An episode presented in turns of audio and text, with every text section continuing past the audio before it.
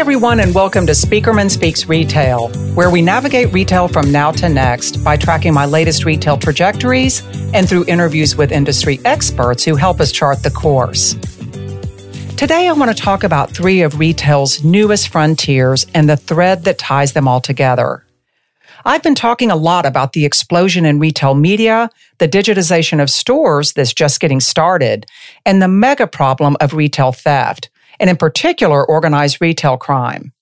I've dedicated multiple podcast episodes, articles, and media interviews to all three of these hot topics. In some cases, I forecasted them years ago, but all have reached an important stage. They're evolving out of fragmentation and heading toward unification. This is an important but often overlooked dynamic in retail that's held my attention for a long time, but even more so right now.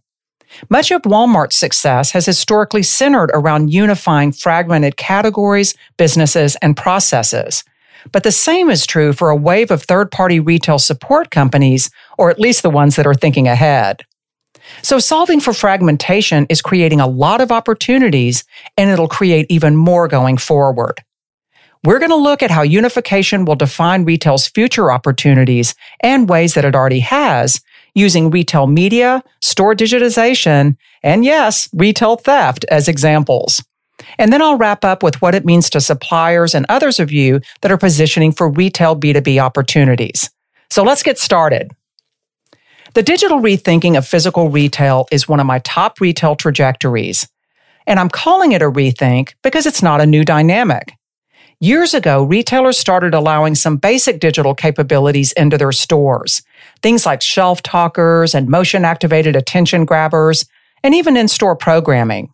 Do you remember those walls of TV that were all on the same station? Well, retailers ended up basically tearing all of that down and revisiting it years later, and that's where we are now. Why did they do it? Fragmentation. Because these early attempts at in-store digitization were driven mostly by brands.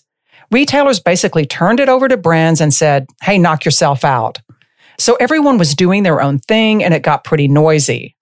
Brand self-interest and retailers' lack of oversight guaranteed a fragmented, disjointed effort, and a lack of unification ended up compromising customer experience rather than enhancing it. So retailers are revisiting all of that right now. They're taking back control over the in-store experience, they've cleared the clutter, and now they're ready to rebuild it on their terms, using advanced technology and with an eye on unifying and monetizing their platform capabilities. In some cases, though, what's old is new again. Walmart's bringing back those TV walls, but now they'll be augmented by self-checkout promotions that can verify when ads led to an online or in-store purchase. And hyperlocalization is in the mix, where brands can purchase ads on Walmart radio by region or store. So what it all means is, brands will get results from in-store activity even when shoppers aren't anywhere near their products on the shelf. And another oldie but goodie is getting dusted off, product sampling. It's back in shiny new versions that will link to digital content, conversion data, and personalized promotions. And speaking of promotions, even shelf promotions are expanding to unify inventory management, customer engagement tracking, dynamic content, and more. Third-party solution providers will play an even bigger role as all of this gets off the ground. Retailers know they can't build all this themselves, nor do they want to.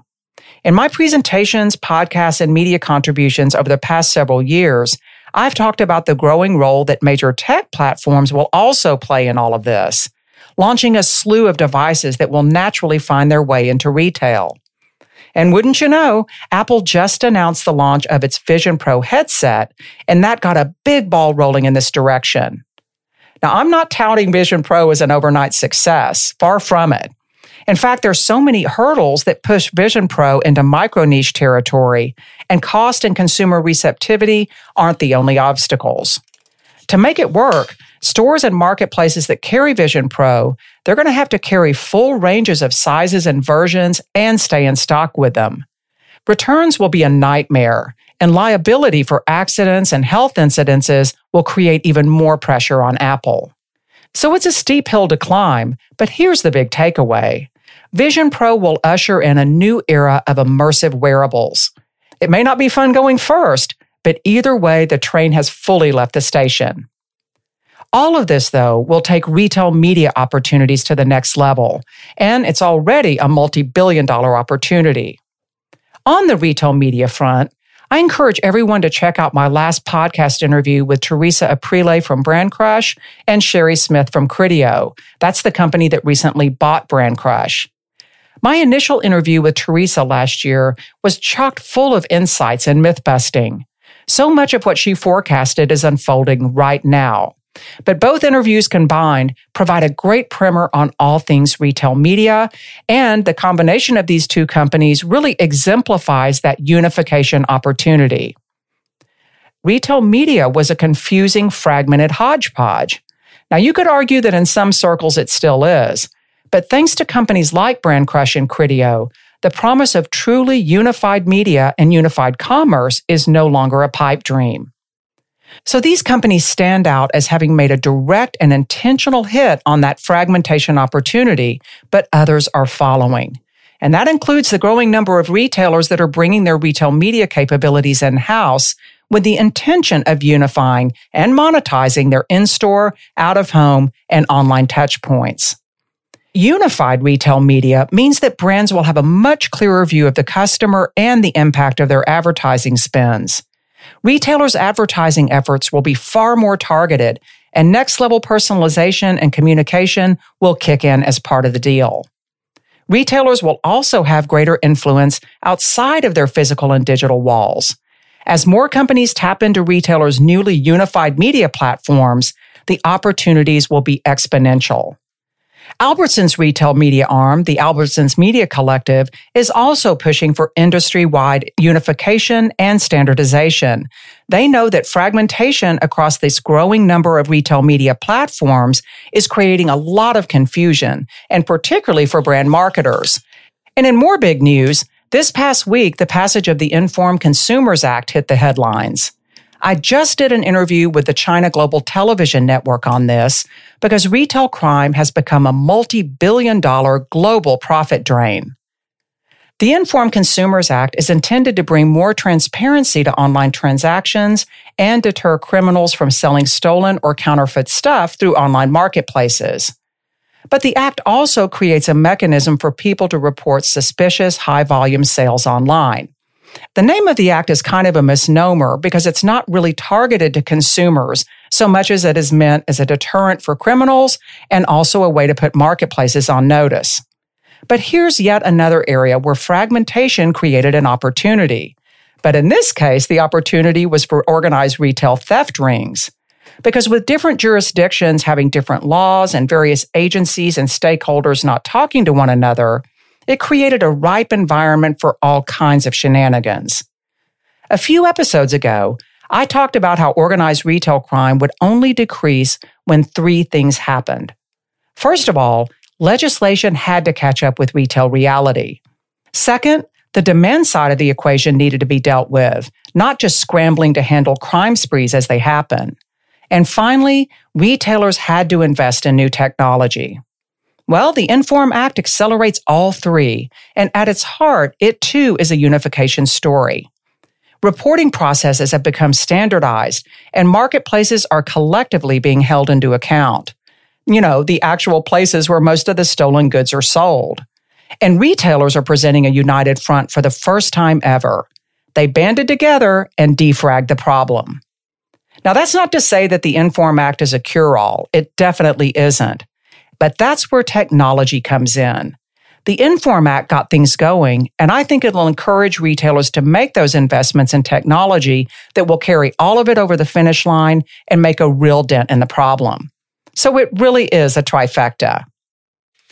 The rise in retail media, the digitization of physical retail, and mitigating organized retail crime. All three are quickly evolving from fragmented, loosely defined challenges to unified opportunities. And that's what will accelerate progress across all three for the rest of the year and going into 2024. I recently moderated a Rethink Retail panel that exemplifies how all three of these are starting to be knitted together and how unified solutions will be the wave of the future.